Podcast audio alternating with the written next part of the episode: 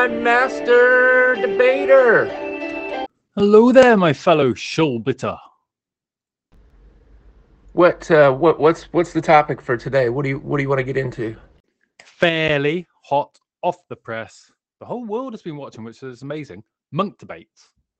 The Munk debates. And this year's debate, I was with Douglas Murray, Matt Taibbi, Matt Taibbi, correct me on that. Malcolm Gladwell, and Michelle Goldberg. What was the premise? You've seen it. I can't remember. What was it? Yeah, it's um, Matt Taibbi is his name. He's a former uh, Rolling Stones reporter. Basically, the debate was about some of the topics we've been referencing recently, but basically it boils down to just public trust in the mainstream media and why are they no longer trustworthy. And one side was making the case that they can't be trusted, although you should still consume it. And the other side was trying to make the case that they are still trusted and they shouldn't be being ridiculed as much as they are. Yeah, it's funny how the whole thing took a a, a time scale of in the past it was wonderful. Well, you know, coming from the coming from the um, or we're going to have to distinguish the for and against motion. The for for the premise that the mainstream media can't be trusted. That was Murray and Taibbi, and uh, against the motion and saying the mainstream media could be trusted. That was Gladwell and uh, the other one. must remember the name Goldberg. So, um, yeah, it did take a bit of a. In the past, it used to be good. That was coming from the four side, but I, I don't know. I, I think you could have taken time out of it completely. I mean, it media used to be a pastime for the rich and powerful, didn't it? To get their points of view across, and maybe in rec- in more recent times, it's become a political device to steer through legislation which benefits those very high powered business people. But I don't think that time needed to come into it at all. What say you? Are you um are you referencing uh Taibbi's throwback and the callbacks and the uh, uh him getting into it with Gladwell about that sort of 1950s era? No, just clarifying the way you put it, and I'm just saying that, that the premise was just mainstream media, full stop, not about how it's changed or anything. That's all. Just clarifying that. Anyhow, overall, what did you think of the debate? Okay, sorry, sorry, I misunderstood you there. Maybe I was thinking because there's two there's two sort of comments to that. One was the debate structure itself, which I liked. Uh, I think it's sort of lost today. Uh, I picked up on the Munk debates years ago when uh, Stephen Fry, who I'm a big fan of, and Jordan Peterson uh, were up on stage. I only got to listen to the podcast this time, so I didn't get any of the visuals of what it was like to see them on stage debating each other. Uh, but I enjoy the format. I like uh, sort of fact based, you know, where people can go back and forth. Uh, Douglas Murray, obviously very skilled uh, debater. Uh, I think he's sort of won out in the evening. I don't know what you thought. Maybe we could we should break down each of the four and what our views were on them. Yeah, I agree. I um I listened to the podcast. In which case, God, Douglas Murray, his uh his, vocal devices just ring right through. And then for the final bit, I did check out the video, and it's funny. Matt Taibbi, he didn't come across well in audio, but he does come across well visually. So it's it's it's interesting all of that. Anyhow, dealing with them one by one. Yeah, um, Douglas Murray, fantastic, but he he he he can use rhetoric and delivery so well. A, a, couple of times I had to keep putting that aside and think, okay, what is he actually saying? Uh, but he did a really good job of trying to bring the argument back to the idea of mainstream media can't be trusted because the uh, all the others just kept going down rabbit holes of talking about Trump and Hunter Biden and uh, defensive. I mean, Mark, Malcolm Gladwell, he was more packaging than content, I found. It was almost like he had scribed what he was going to say before he got on there. And as Douglas Murray said, Malcolm, you haven't listened to anything which we've said at all yet. I thought that was very fair. Matt Taibbi, he, he was all right, but a bit forgettable. Like I said, not brilliant with the delivery vocally, but good visually. But he did well to present, you know, um, uh, an ideal of what he was looking for from mainstream media. And then Michelle Goldberg, well, she's just an, just an embarrassment. I mean, she was on stage with Peterson and uh, Stephen Fry, and she was crap there. And I found all the, throughout this, she only hit the target once, but the rest of the time she was just scattergunning with anecdotes and defensiveness. And that's what I found about uh, Gladwell and her Goldberg. Actually, they were just constantly on the defense. Yeah, I think it's it's pretty apparent. You can tell who the uh, sort of natural orators are. M- is obviously really well educated. Um, I've read a few of his books, The Strange Death of Europe and Madness of Crowds. I don't know if you've read those. I was also a big fan of Malcolm Gladwell prior to this. I have to say, I lost a lot of respect for him. Uh, he couldn't seem to hold his uh, he couldn't seem to hold his own, and he wanted to sort of play the race card at every turn and, and use some of these uh, uh, phrases that you're not allowed to argue with. Uh, yeah, the woman, Michelle Goldberg, that's the second time I've seen her. I guess she's like a New York Times columnist or something. I, I don't know why they keep bringing her out. Uh, she, she makes no sense whatsoever. Uh, she obviously has Trump derangement syndrome. And uh, she, she again tried to just keep continuing to cover up on Hunter Biden, the laptop stories, and everything else. Uh, Taibbi is he's got a slight stammer or stutter or a, like a lisp. He doesn't come across great uh, verbally, but if you listen to the points he's making, and especially in his writing, he's actually very good. Uh, so yeah, I'm I'm sure visually he appeared better. Audio uh, wasn't great, but like I say, I think Murray stole the show last night. Yeah, it was a demonstration of how a great orator can steal a show. Because yeah, Malcolm Gladwell, he's a great writer. He's done some really good books.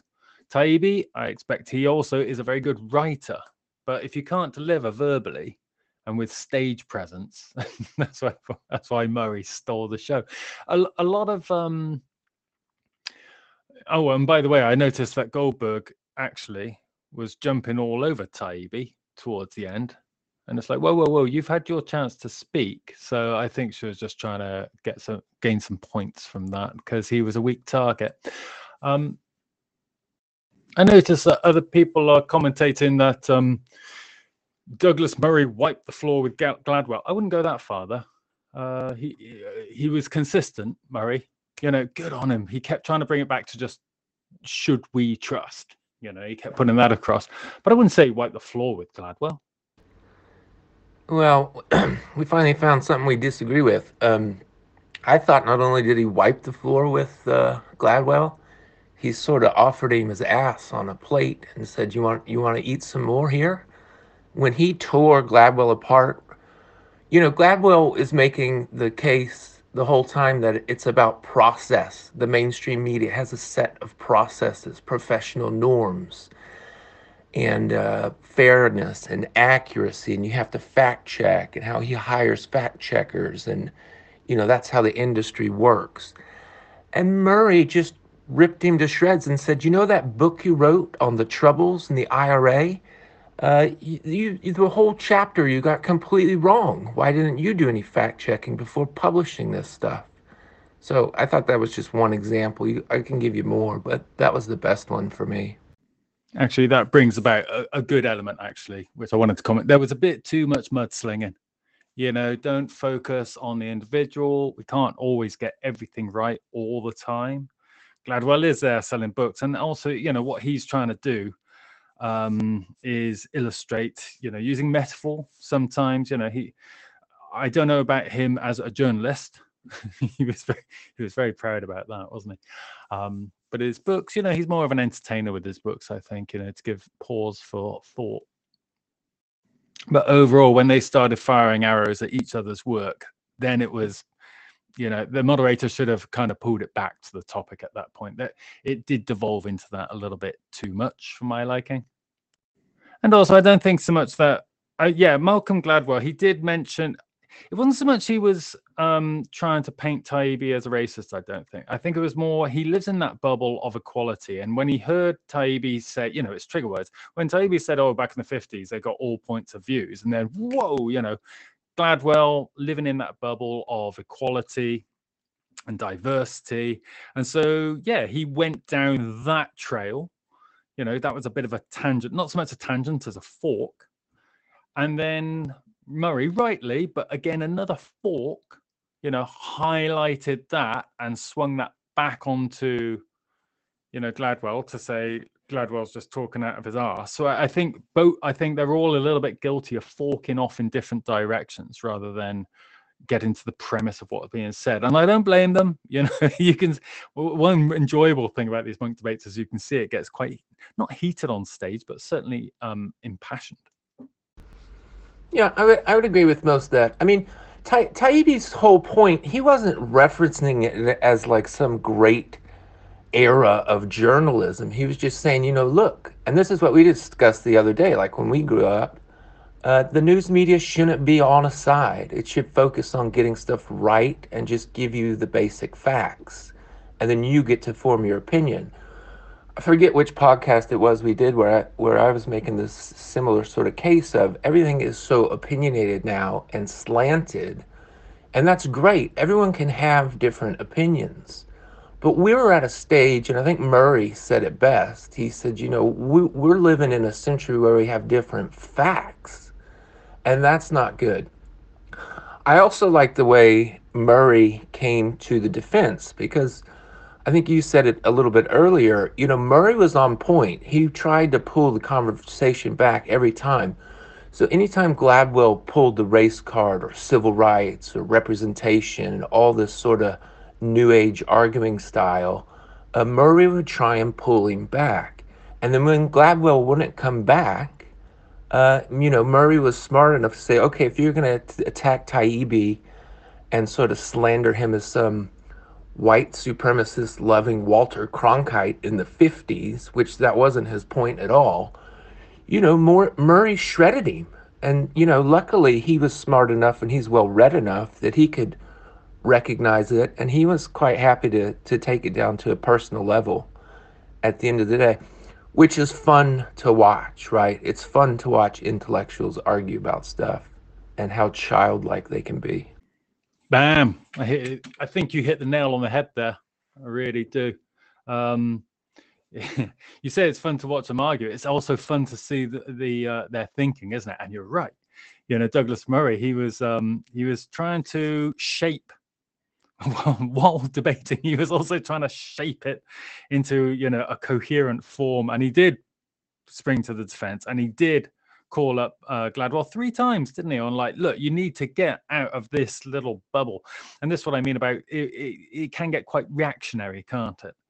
And people will get certainly bogged down in the weeds. I mean, I think that was a big, big problem here. There was a, there was a lot of detail stuff, a lot of Trump derangement syndrome, but there were there were too many specifics, and they, and they did get into the weeds. And Murray did really try to pull it back, didn't it? And you're right, he fired warning shots across Gladwell's bow.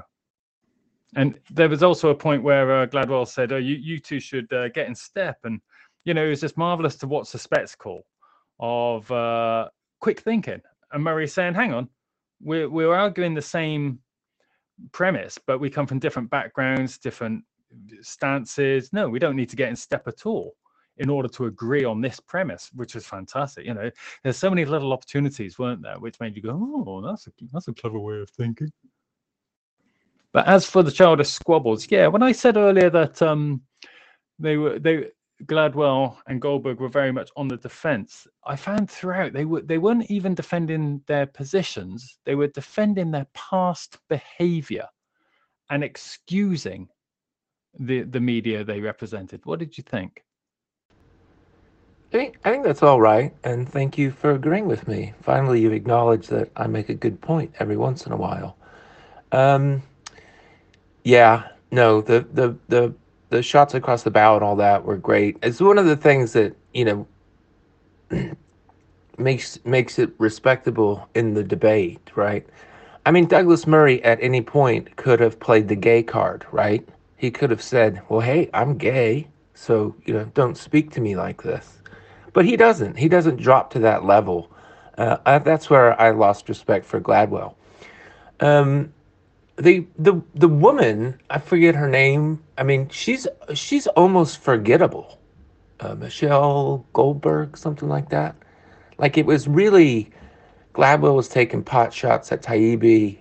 Murray was destroying both of them in a full-on argument. You know, not argument, but in debate. And uh, yeah, I don't know. I enjoyed it. Like you say, it's fun. It's fun to watch people who are quick on their feet who are intelligent, very articulate. You know, Obama was like that, right? Like Obama is probably the best orator I've ever heard. Um, you know, probably what you want in a statesman to, you know, what what you would envision a leader of the most powerful in the country would look like. Donald Trump, completely opposite to that.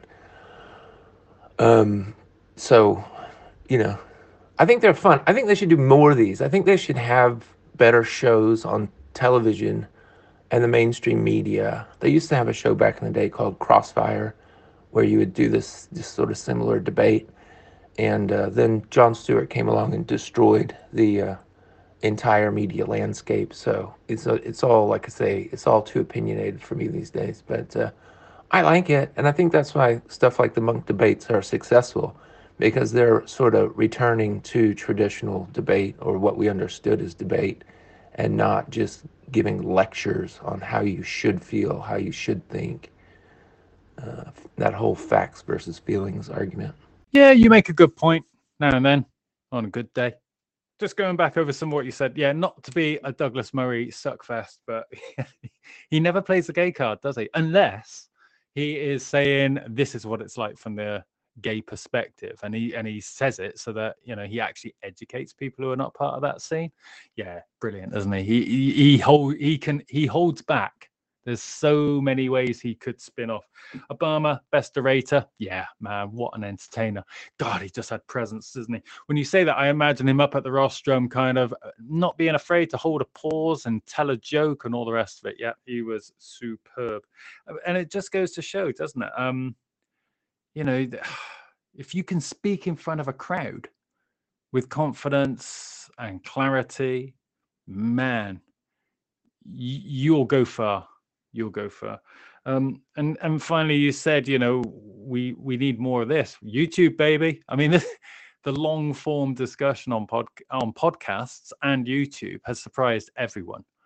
And uh, you know, they they've I'm not going to name names, but I'll simply say a lot of people have commented, my God, you know, if you had said that people will happily sit down and listen to two hours of chat between a couple of intellectuals, they would have called you mad. But no. Uh, and so we don't need mainstream media to, or the, or TV. Who the hell watches TV anymore? We don't need them to do it. We got YouTube. We've got people who are pursuing their interests and conveying it. And there's always an audience to listen.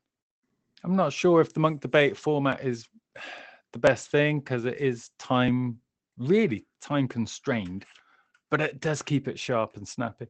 I don't know with this one, just to reflect on what we've seen with Munk debate. Um, I find there wasn't much and wasn't much acknowledgement of how the media is positioned within the establishment and economies and governments. I mean, we all kind of know it, but reflected on it would have enforced the actual topic a little bit better, I think. Yeah, well said, you. Um, I think you know, I would have loved. I, I mean, I could have listened to take Taibbi and the woman Michelle out of the conversation. I could I could listen to Murray and Gladwell go back and forth for two hours, no problem on YouTube. And you're right, but I, I think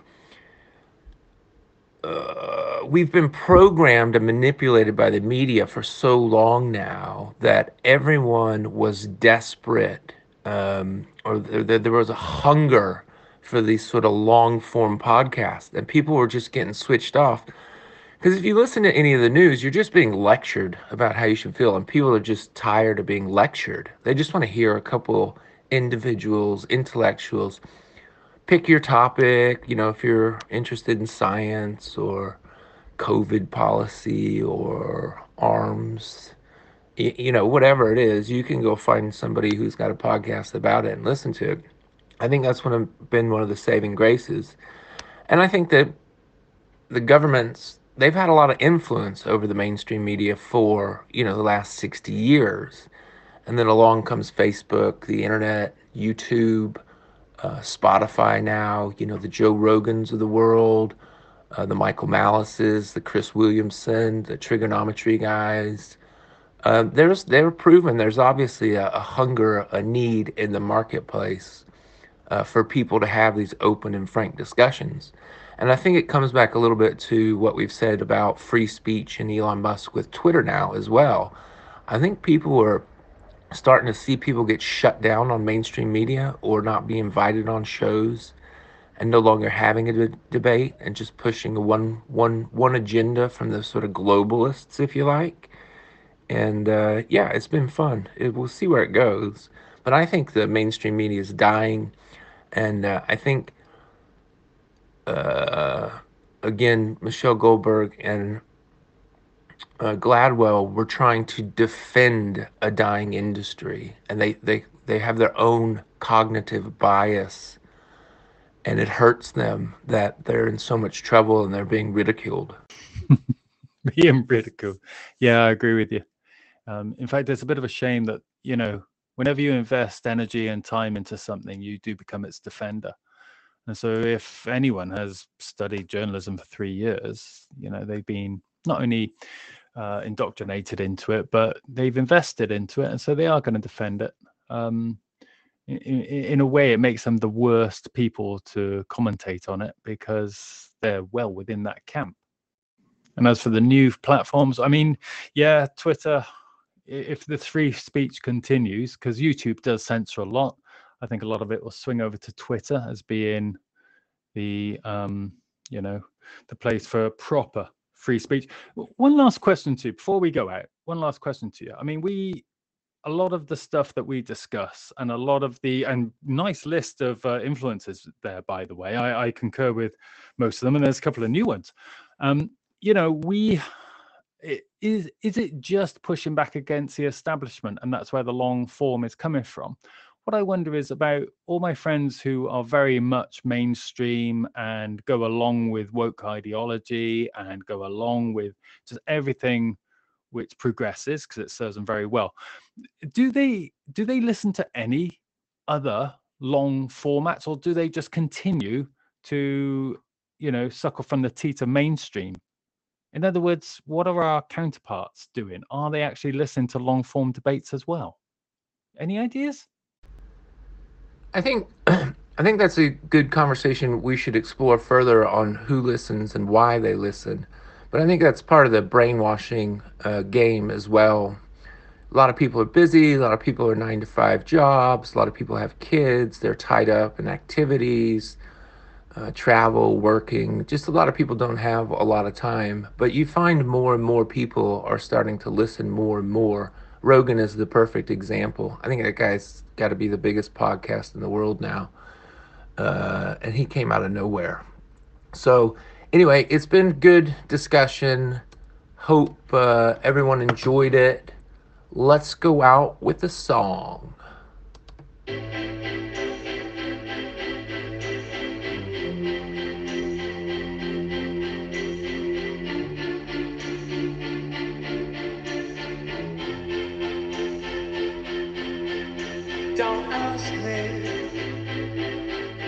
What you know is true.